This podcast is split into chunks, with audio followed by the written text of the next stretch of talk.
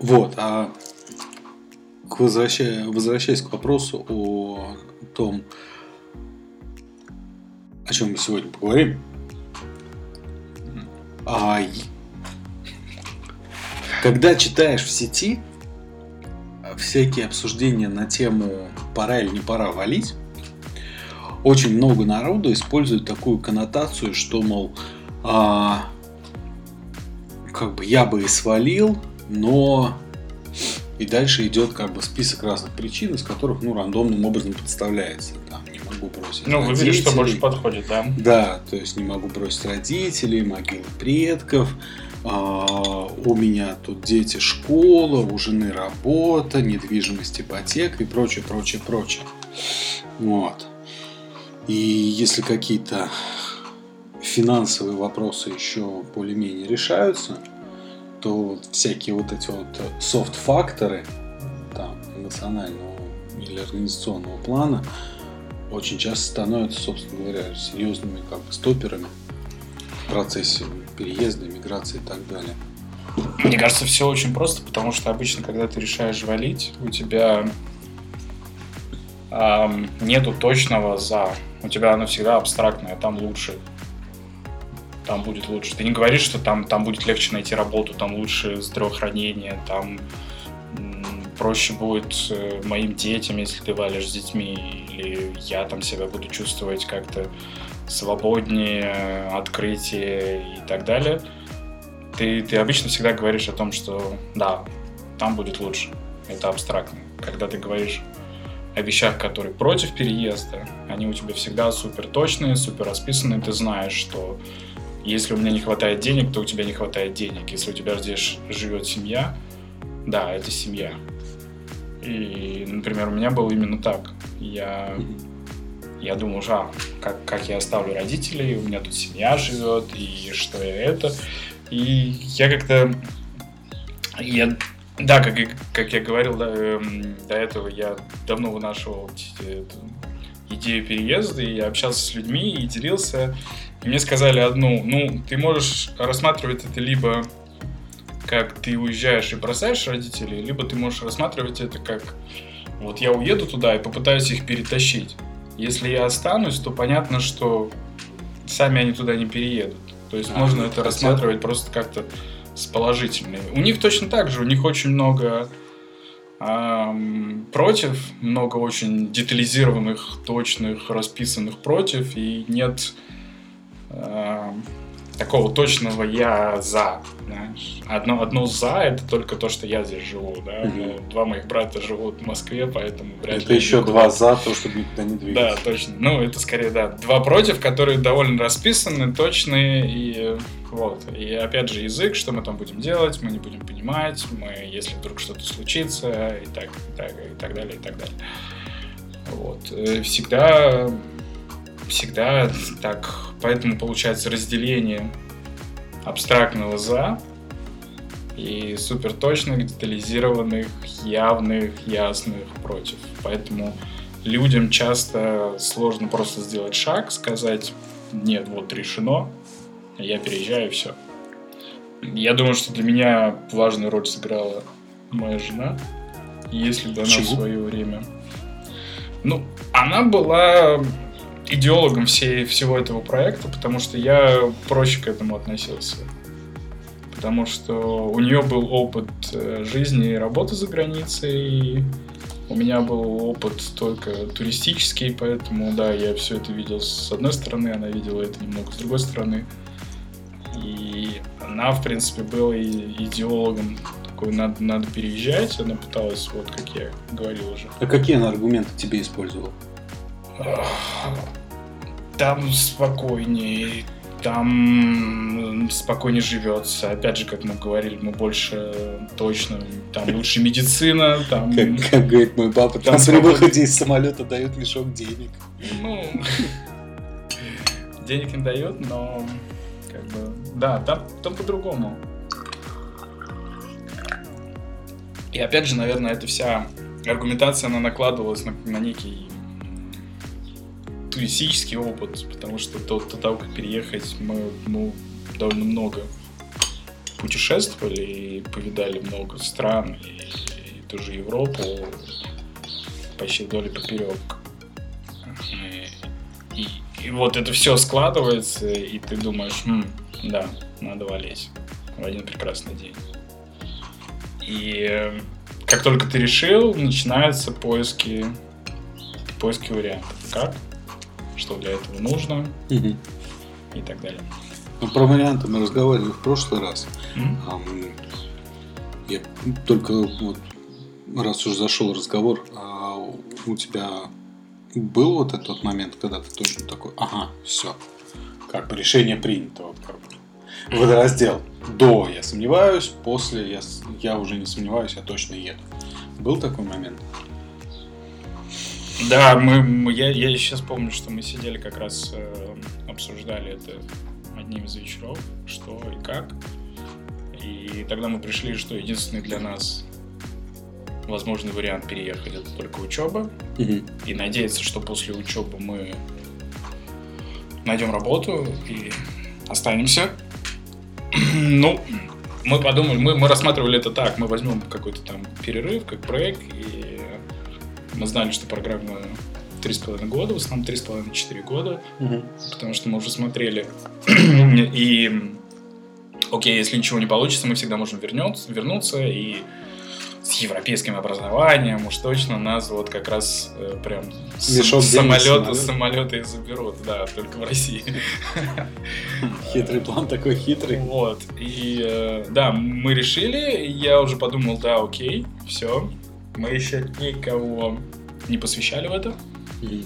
Э, Мы начали искать, в тот же вечер мы начали искать, какие программы, как это все делается, нашли все эти сайты, и, грубо говоря, там, с следующего дня мы поняли, что, что надо делать, надо оплатить на все эти программы, надо выбрать просто какой-то там пучок, который нам нравится, который нам подходит, и собирать деньги, и, и буквально через месяца через два или три я положил заявление об увольнении. Нормально. Оперативно. Вы приехали, и после того, как вы какое-то время пожили здесь, у вас, собственно говоря, родилась дочь.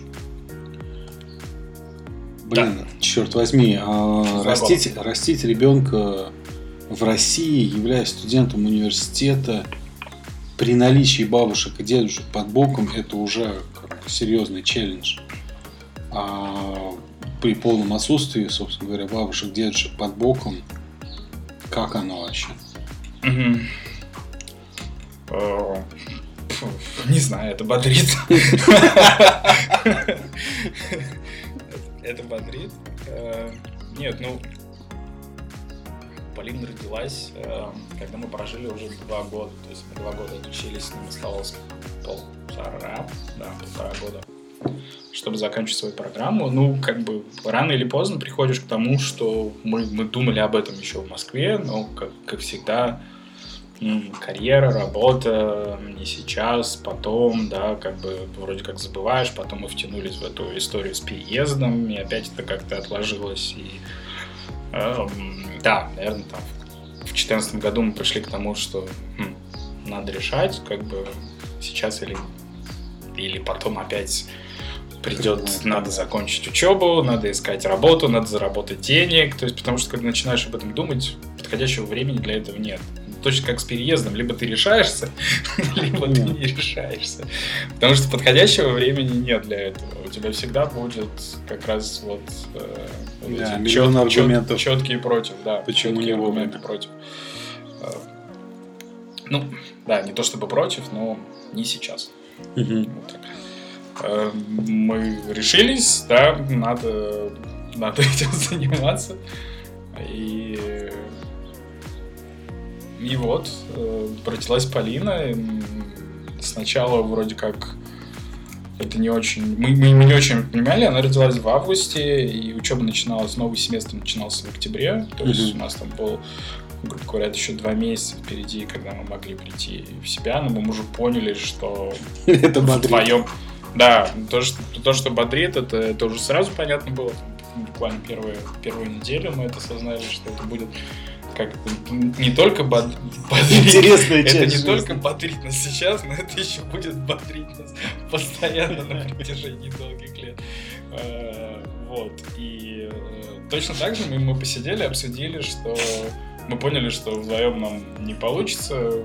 Ответственность полностью легла на меня, потому что Маша сидела с ребенком дома, я ходил на лекции. Я, как говорят, приносил знания в семью, мы делились ими.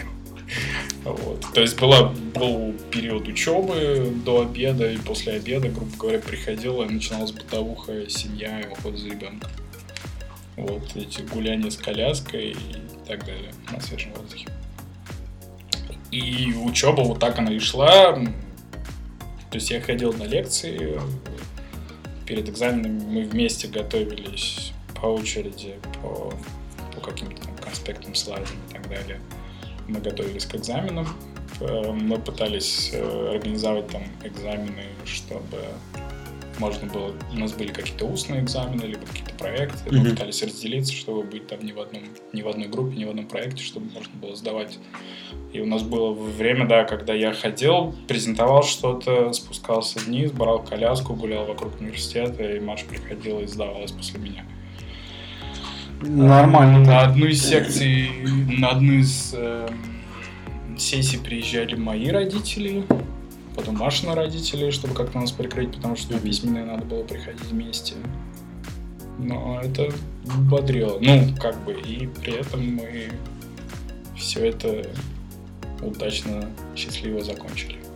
То есть вы не брали какие-то академы, перерывы, перебежки? Нет, абсолютно ничего. То есть все как было, мы даже не откладывали экзамен. ни одного. А была возможность какой-то перерыв взять или ты даже не рассматривал? Э, Мы, мы не рассматривали, потому что как бы, я, я, я думал, что я не настолько молод, и плюс, э, грубо говоря, там деньги, которые мы откладывали на весь этот проект, они начали подходить к концу, и ты при- приходишь к тому, что надо как можно скорее, у тебя раскачки не было. То есть там, в университете много, много возможностей разных, ты мог поехать э, куда-нибудь за границу на семестр и так далее. Грубо говоря, для- фана. Это интересно студентам, но нам это особо не интересно было, потому что ты понимаешь, что если ты куда-то У была поедешь, четкая задача. ты не сможешь закрыть эти экзамены, да, они у тебя перенесутся на другую сессию, потому что эти все эти семестры за границей это не про учебу. Это по фану.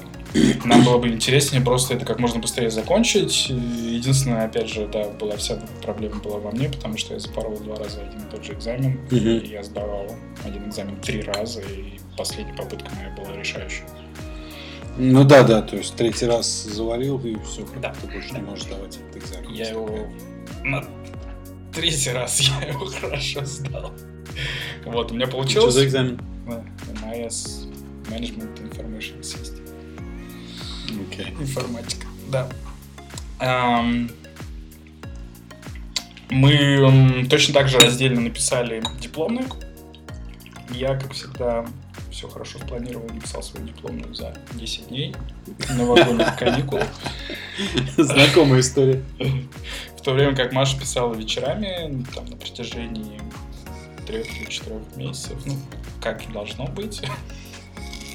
В принципе, эм, мы сдали точно так же экзамены, то есть э, на, на время последней сессии тоже приезжала.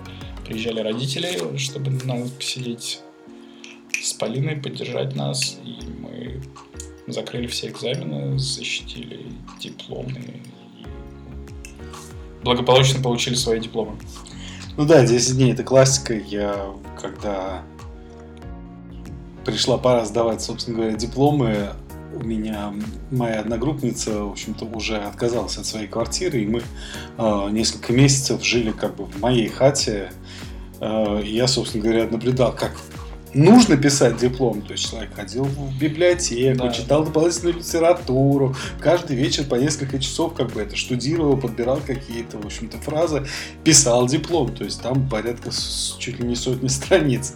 И я как бы свой диплом, ага, черт возьми, время поджимает, до сдачи осталось две недели, 10 дней, просто каждый день после, после работы ровно 10 дней, дописал до точки, запаковал в PDF, отправил, по-моему, даже ни разу не перечитывал. Ой, да. Точно так же, да. Ну, приятно. Good, good enough. Сдал, сдал. Ну да, я хочу сказать, что это была не самая плохая оценка. Ну, у меня тоже, да, в результате. Я был даже удивлен, когда мне поставили настолько высокую оценку. Либо я настолько талантлив, и ты... То есть нам не нужно 3 месяца, достаточно 10 дней. Эм, либо профессор был настолько отчаянным в итоге. Ну, я думаю, у меня просто тема была такая, в основном обзорная, и настолько новая, что ее было сложно как-то оценивать объективно. Вот. Но да. Возвращаясь обратно к, к вашему собственно говоря, рождению ребенка. А с точки зрения учебы я понял, что это было сложно, но можно. Но, конечно, это просто я аплодирую твоему героизму, вашему общему героизму. Да, это не а, это нет, это жесть. Сейчас я понимаю, что мои условия были просто бархатными какой-то степени. А вот процесс именно... Окей, вы поняли, что как бы Маша беременна. А, это же ведь тоже очень многих людей пугает. Как переезжать, врачи, всякие там организация там родов, сколько это стоит, дорого, недорого, как потом, собственно говоря, ребенка там, сколько с ним можно сидеть, сколько нельзя сидеть, декреты, а, какие-то организации детских садов. Как вообще это решали? Хм. Понятно, да. Это радостная новость, и дальше начинается уже... Эйфория проходит. Да, эйфория приходит, когда ты понимаешь, что, о, а что а чё нужно делать? А, как бы... У тебя была паника? Нет. Блин. Не, ну я, я, я, я, я ждал, это было было спланировано, это было ожидаемо, это даже затянулось, я бы так сказал. Так что я был готов. Шестого. Извини, кашель. А, вот, э, потом что потом, что потом. Ну да, как бы Маша, Маша сказала, что я беременная.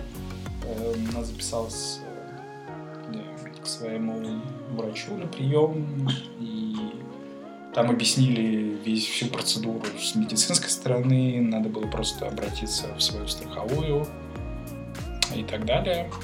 То есть, так как мы не работали, нас это не особо затрагивало. А нет, Маша работала в магазине. Угу. Она работала как тальцайт. Угу, да. Part-time. Part-time, да. Вот, она объявила в магазине. Это, то есть я не помню, до какого месяца ты можешь работать. По-моему, до пятого или до шестого месяца. Ты можешь еще работать после этого. Все. Угу. Там, понятно, есть ограничения какие-то по, по часам в неделю. Угу. То есть ты не можешь работать, например, больше пяти часов, если я не ошибаюсь, неделю, э, в день. Вот. Э, дальше организация все было довольно стремительно. Угу. То есть мы мы пошли к врачу, врач объяснил нам, есть два варианта. Ты можешь mm-hmm. либо планировать свои роды в клинике, в больнице государственной, либо ты можешь так как здесь до сих пор э, довольно популярна эта система частных э, акушеров, mm. хибам, как они называются, то есть они ведут полностью роды, у них другой немного подход, у него больше подход э, гомеопатия, массажа, то есть они не пичкают тебя какими-то лекарствами, они проводят меньше процедур, то есть у них свой особенный подход. Они готовят тебя к естественным родам. То есть показатель рожать у, у хибамы это только то, что у тебя все нормально, развитие ребенка угу. проходит нормально, и, грубо говоря, они тебе организуют естественные роды у них э, непосредственно, а не, не в больнице. Вот, нам, нам вся эта история тоже понравилась, о, звучит хорошо, индивидуальный подход и все такое, при этом они проводят те же самые анализы, например, они проводят те же самые осмотры, все то же самое, но у тебя вроде как нету этого текучки, потоков и так далее. Да, а, это... У вас врач и хибама были русскоговорящие или немецкоговорящие? Нет, немецкие, тот момент немецкие говорящие.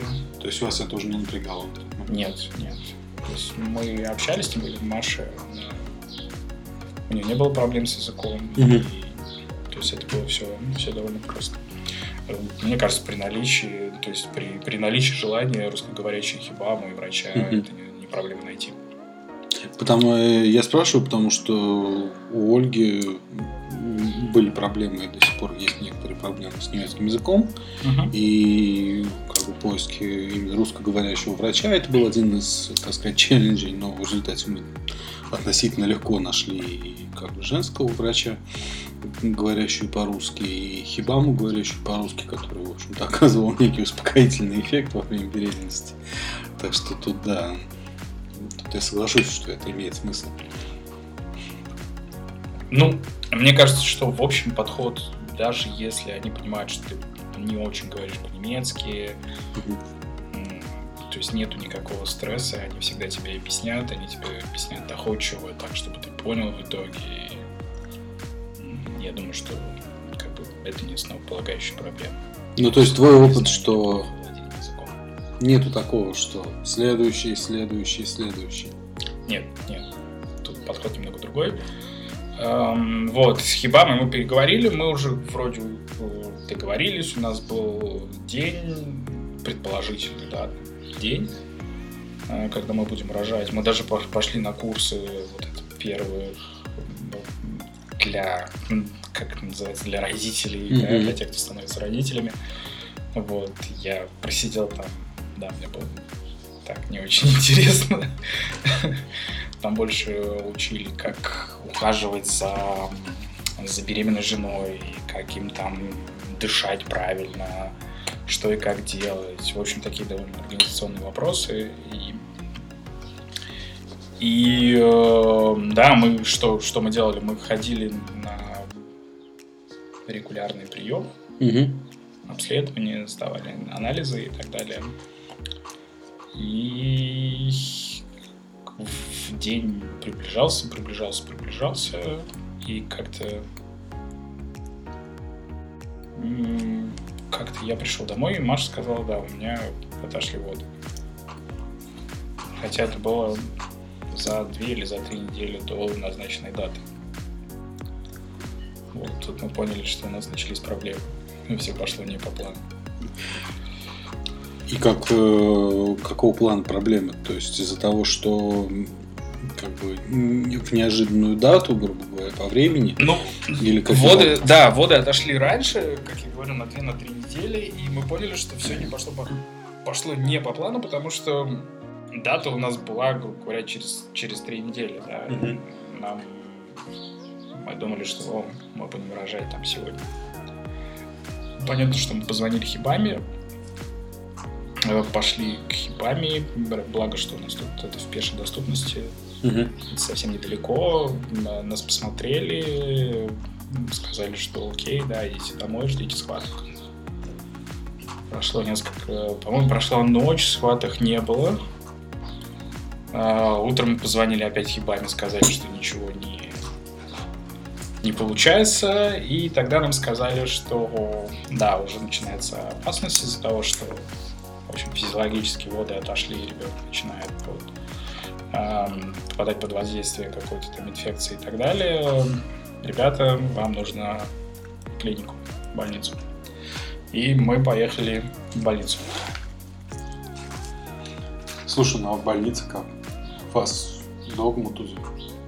А, нет, все, все, все быстро, все. Да, нас сразу же прописали в палату, мы недолго ждали. Нас прописали в палату, положили Машу и все. Я ушел, у нее были какие-то анализы, обследования и это. И, и через 4 дня, угу. 4 или через 5 дней родилась Полина. О, то есть почти неделя. Да, я потом узнал, что это как бы это довольно, ну не то чтобы нормально, но это довольно часто встречается. Окей. Okay. Слушай, ну и по итогу, вот как в общем-то, похоже на триллер, так вот со, вот, со стороны. Но по итогу вот у тебя, у Маши вообще какие ощущения, в принципе, от подготовки к процессу, вот это вот э, действию, так сказать, местных врачей, хибам, э, когда что-то пошло не по плану, и вот это вот не по плановое, так сказать, разрешение ситуации в итоге более положительные или а они там все не, неадекватны? Ну, мы до этого, до того, как вот э, решить, куда, куда идти, где рожать, э, мы читали отзывы про больницу, и как бы все, все знают о том, что вообще система здравоохранения и стандарты медицины в Германии очень высокие, и при этом угу.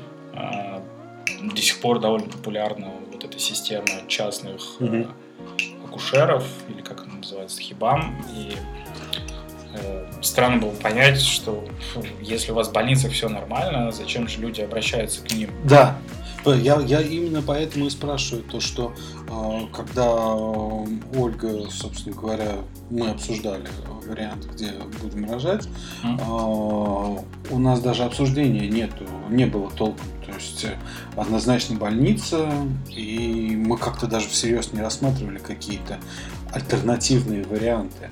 Поэтому вот мне интересно вот твой взгляд на процесс, когда ты планировал одно, а получилось несколько иначе.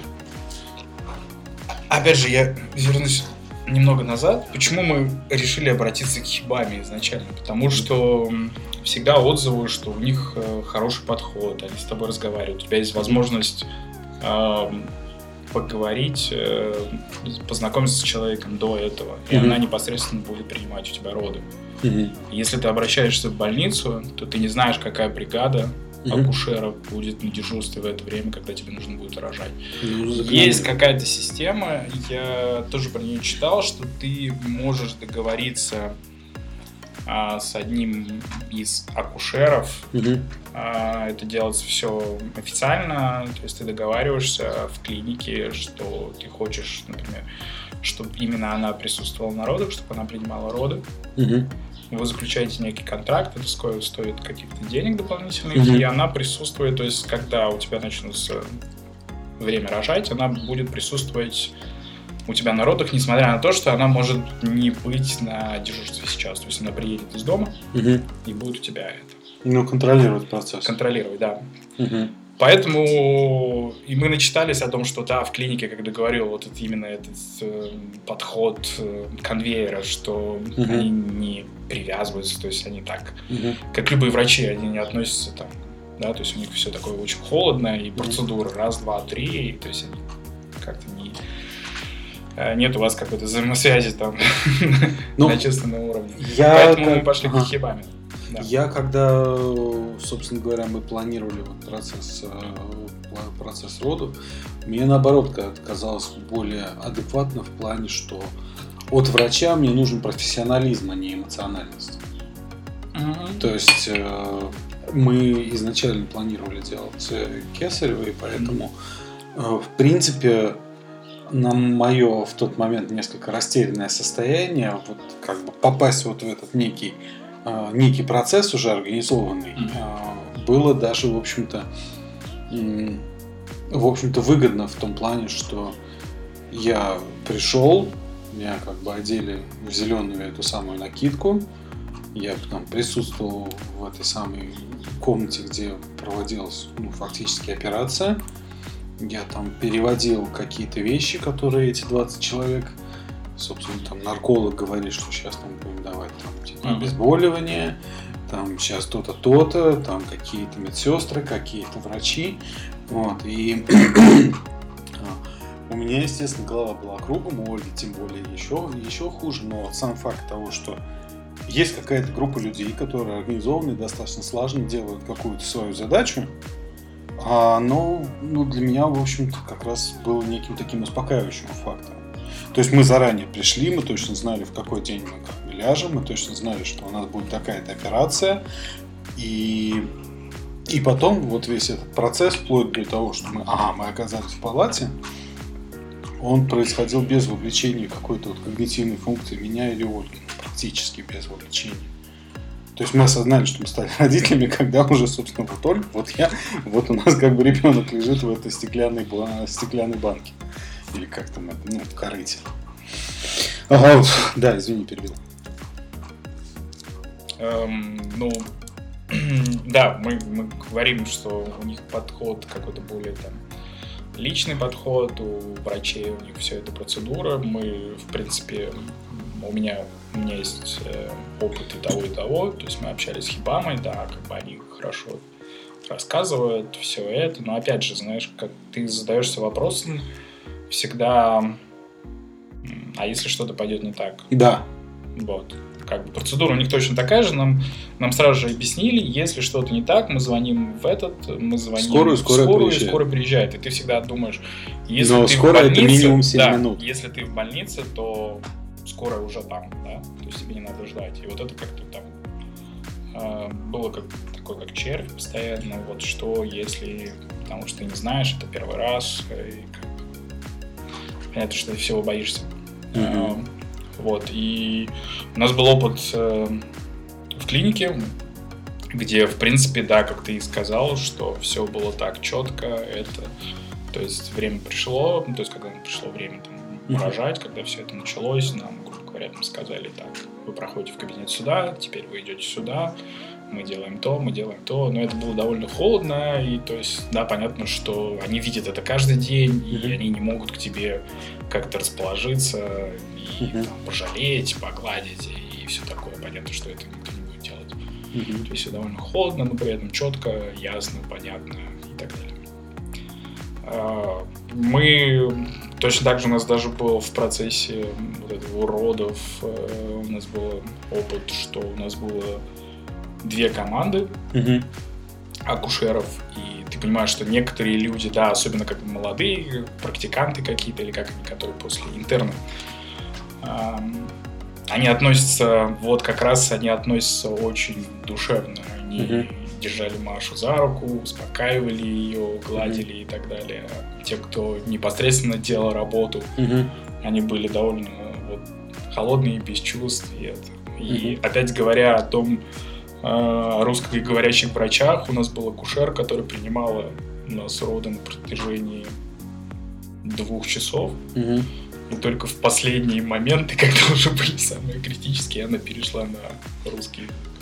До А, этого мы даже не знали, говорила что на она, да, мы даже не знали, что она русская, либо она знает русский язык. То есть уже в самые последние моменты она просто переключилась и начала говорить на русском языке что-то. Ага. Но это было как-то там фраза, чтобы уточнить, либо Мгм. она думала, что это лучше пойдет, потому что был, ну да, был такой сложный. Ну, я вижу иногда, что как бы бывшие, скажем так, соотечественники или как бы просто русскоговорящие сотрудники не стараются говорить на русском, и я подозреваю в том числе в большой степени, потому что им нужно, чтобы люди вокруг тоже их понимали. Да, Особенно, это мне кажется, главное. у врачей. Это главное, потому что они работали в команде, там, по-моему, было 5 или 6 человек, Мгм. И понятно, что если бы она перешла на русский язык, то другие не понимали ее. Либо ей нужно было бы все это переводить, а это была бы глупая ситуация, поэтому... Ну да, это усложнение там, поэтому где так- усложнение. Да, нужно. поэтому так оно и было. По поводу русского, кстати, у нас была просто феноменальная ситуация, когда уже после, после, после родов, после операции, после Кесарева, собственно говоря, нас перевели в палату наблюдения. Там лежало еще, ну, там некое такое большое помещение, там отгороженное ширмами. Лежат, э. Э, Да-да-да, лежат вот после, после операционные вс- всякие люди, там у кого-то после кесарева, у кого-то там после операции, там полный наркоз и так далее. И, соответственно, там есть некий дежурный врач, который как бы регулярно всех обходит, буквально каждые несколько минут и просматривает там показатели.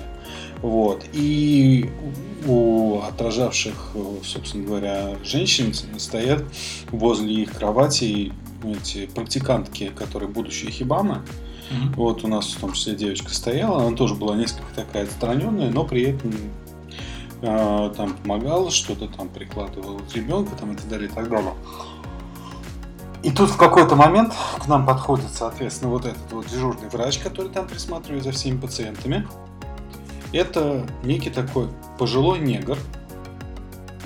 То есть, вот, если бы я был бы я негром преклонных годов, я русский бы выучил только за то, что на нем разговаривал Ленин. То есть этот негр преклонных годов, врач, который идеально говорит на немецком языке, услышав, что мы общаемся на русском, переходит на русский. В этот момент ну, разжиженный, собственно, вот этими всеми событиями мозг был окончательно порван ровно напополам, потому что, ну, это то, чего я совершенно не ожидал. А оказалось, что да, мужчина просто лет сколько там, 30, наверное, назад учился в Московском медицинском университете и, в общем-то, фактически твой земель. А, глобализация беспощадна. Да, да. Вот, и весьма был мужчина очень там к нам в том числе тоже настроен. У меня крайне позитивно. Это, это был, конечно, шок такой некий культурный, но это был, в общем-то, позитивный культурный шок, который даже Олю немножко разбудил в тот момент. Ну, да, говоря о врачах, опять у них вот э, холодность, о которой мы говорили, это не то, что она немного другая, чем в России, например. То есть там ты чувствуешь именно эту дистанцию. Здесь все-таки это холодность, но при этом люди как бы они тебе переживают, да, то есть они тебе за тебя переживают, тебе сопереживают и так далее. Mm-hmm. Вот, то есть тут это чувствуется, тут у них все равно, несмотря на эту дистанцию, дистанцию как-то у них вот именно подход к пациенту намного намного лучше, чем в России. То есть они ближе к пациенту. Чем Есть какие-то конкретные примеры, либо, может быть, какие-то конкретные аргументы, почему так происходит? Как ты думаешь, естественно? Ну, это просто э, разница в людях. Угу. Да, это разница в людях, потому что у меня есть, э, опять же, у меня есть опыт какой-то. Моей маме делали операцию в Германии, до этого она много ходила по врачам в России. Угу. И в течение там 9 месяцев не могла поставить диагноз. Э, в Германии при, после операции, да, приходил профессор клиники, непосредственно который ее оперировал, в, этот, в палату интенсивной терапии, спрашивал, как, что, что, то есть, несмотря на то, что он немец, она не разговаривает по-русски, mm-hmm. она не разговаривает по-немецки, он не разговаривает по-русски, они как-то смогли коммуницировать, и при этом, даже когда она оставалась сама, и, грубо говоря, весь персонал, то есть нам не было русскоговорящего персонала, она все равно сказала, что даже те же самые санитары, они mm-hmm. совсем по-другому относятся, mm-hmm. чем в России. Вот. Может быть, действительно люди идут сюда с призванием, то есть они понимают, на что они идут, угу. и ты действительно как-то должен любить детей. Это как, э, как учителя или как э, э работники ну, детсада, да, работники, работники детсада.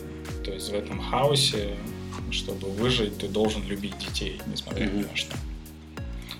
Потому что когда я, я думал причинах, собственно говоря, вот, вот этих вот различных отношений, которые тоже обращал внимание.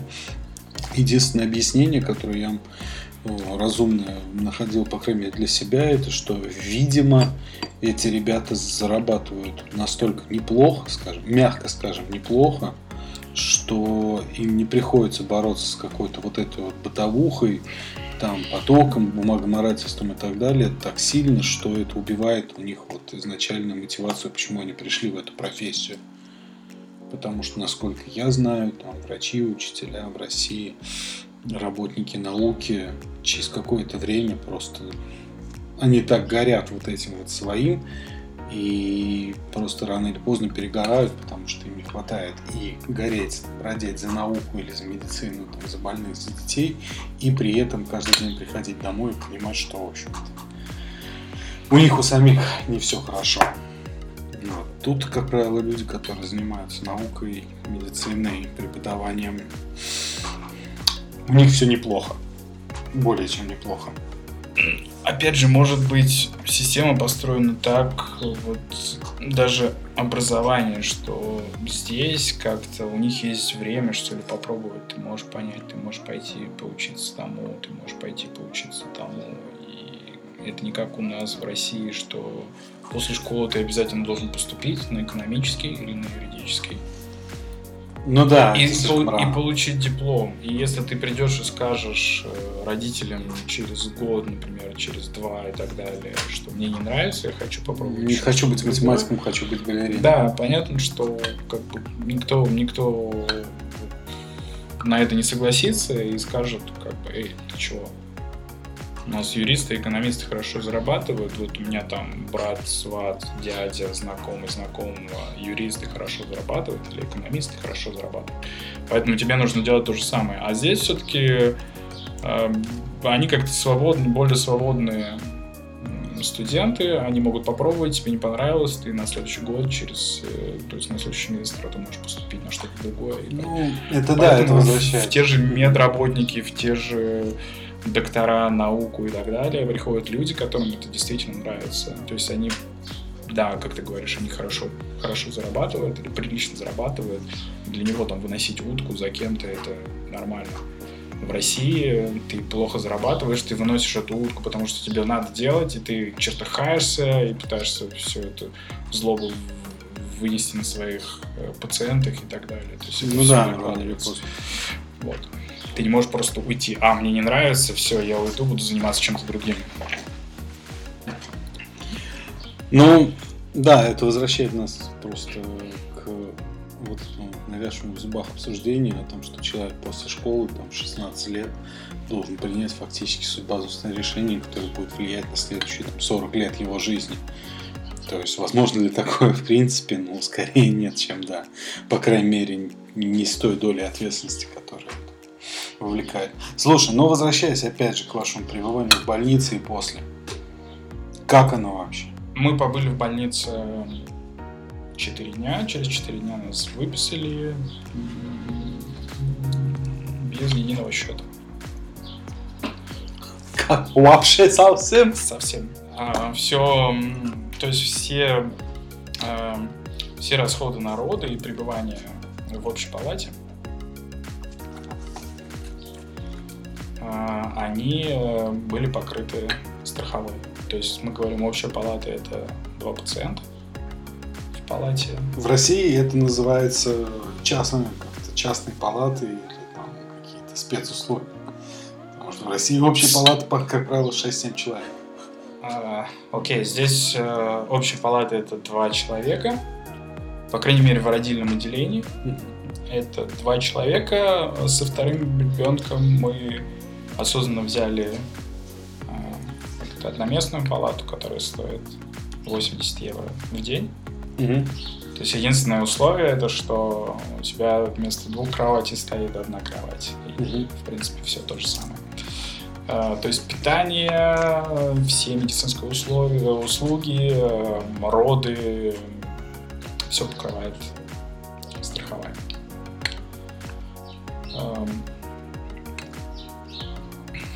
Вот. Через... э, То есть, в принципе, насколько я знаю, при э, обычных родах, как мы говорим, выписывают через 3-4 дня, Мгм. и на руки ты получаешь выписку, уже как первое обследование, и, по-моему, даже первую прививку Мгм. им ставят. Да. И свидетельство о рождении. Ну да, вот выписку ты получаешь не свидетельство о рождении, а как вот бумажку, регистрирующее рождение, но это не, не официальный документ, на основании этой бумажки ты получаешь свидетельство о рождении. Мгм. А, вот.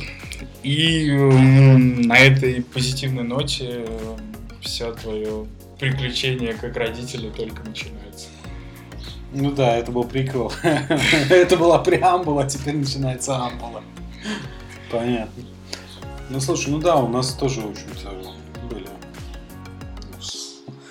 практически такие же условия. Тоже Ольга лежал в двухместной палате, там был ду- сразу там же был душ, ванная, как бы умывальник. Они заказывали себе каждый день, собственно говоря, там, что они хотят на обед, на ужин. Ольге очень понравилось то, что так как она человек из из, в общем-то, медицинской сферы также. Очень понравилось то, что все врачи, входя в палату, первым делом как бы мыли руки. То есть там стоит вот этот маленький умывальник. И дезинфицировали. Да, то есть они первым делом, входя в палату, они всегда дезинфицировали руки и как бы их мыли под вот этим маленьким умывальником. То есть это сразу привносит некую такую вот, как мы говорили уже, вот эту долю профессионализма, что неизвестно с кем он там или она контактировала там вне этой палаты, но придя в палату, вот она помыл руки, продезинфицировала и как бы дальше уже здоровается. Это, черт возьми, вот как бы такие мелочи на это. Ну да, в каждой, в каждой палате там обычно набор перчаток, э, который э, либо медперсонал, либо врачи, которые проводят обследования, они э, пользуются. А, да, про дезинфекцию это тоже было очень, очень, очень заметно после наших больниц. Плюс еще что питание. А, оно совсем другое. Если мы привыкли, что если ты лежишь в больнице, то у тебя обязательно должна быть либо гречка разваренная, либо пшеничная каша с киселем, да, то да. здесь, да, здесь тебе дадут там, не знаю, либо у них подход к, ди- к, ди- к диетическому питанию другой, потому что тебе дают, да, тебе дают э, кусок жареного мяса, либо тебе, либо тебе дают жареную картошку, да, понятно, что всегда овощи, тебе могут предложить кофе, опять же, когда мы говорим о кормящих материалах. Да, да, то это Ольга тоже подход, очень сильно у нас бац, тебе приносит кофе. Да-да, я тоже это первое, первое время удивлялось, что как так вроде кормящая мать, и при этом спокойно как предлагают кофе, и опять же есть там на этаже вот там на эти там десяток палат, вот этот кафетерий, где можешь спокойно там встретиться со своими родственниками, там показать ребенка, и тут же стоит кофе-аппарат, и стоит какая-то минеральная вода, и все бесплатно. И это, конечно, так и тоже вывело из равновесия. Подход, ну, как бы, в общем, подход пугает, потому что если у тебя есть э, опыт общения или там опыт больниц в России, куда не зайдешь без бахил, а тут я зашел а, с улицы ночью и зашел прямо к, в, в палату к рожающей жене, да, то есть если бы я не помыл руки, мне бы никто не сказал помыть руки. То есть не говоря уже о том, чтобы меня одевать в какие-то халаты, шапочки и так далее. Я пришел с улицы без бахил, что, наверное, самое большое нарушение. Не говори никакой темечки. И после этого я заходил, и э, то есть каждый раз, когда я навещал палате жену, да, тоже то есть ты заходишь с улицы, ты помыл руки, и но при этом никто тебя не одевает в халат, никто тебе никогда не скажет, эй, надень бахилы или что-то. То есть они очень спокойно к этому относятся. Самая большая, наверное, была вещь, которая отличалась в России. Я слышал, что после родов ребенка, или, по крайней мере, раньше забирали. И раньше на ночь забирали ребенка. А тут, грубо говоря, с, с палаты, где ты родил, его моют, одевают, и дальше он всегда рядом с тобой. Да. То есть его кладут да. в маленькую, маленький бокс на колеса, да, который да. ты катаешь всегда вместе с тобой. То есть вас никогда не разделяет. Единственное, даже на осмотры, на прививки и так далее, на первые анализы или тесты, которые делают, ты всегда ходишь с ними. То есть ребенка никогда не разделяют. В России я слышал, или раньше в СССР раньше разделяли детей, детей вообще забирали на ночь, то есть там в одной большой палате. Они лежали все вместе. По крайней мере, то, что я слышал от своей мамы. Это звучит. Ну, мне тоже кажется, что это несколько такой травматичный опыт для ребенка в первую очередь, потому что он родился, а тут там как бы никого нет. Вот, поэтому мне, в общем-то, это тоже очень понравилось, что с момента, с момента рождения, собственно говоря, сына все время был с нами, либо у меня на руках, либо в этом боксе, ну, как-то это грубо говоря, на расстоянии вытянутой руки. Это, это прикольно. Да. Фу, слушай, очень интересно. А, опыт хороший. Я не знаю, имеет ли смысл сейчас э, начинать разговор про всякие детские сады, или, может быть, оставить это на следующий раз. Коль мы на это, коль, коль мы пошли, да, еще за- заварим, пока мы на волне. Ту-ду-ду. Отбивочка.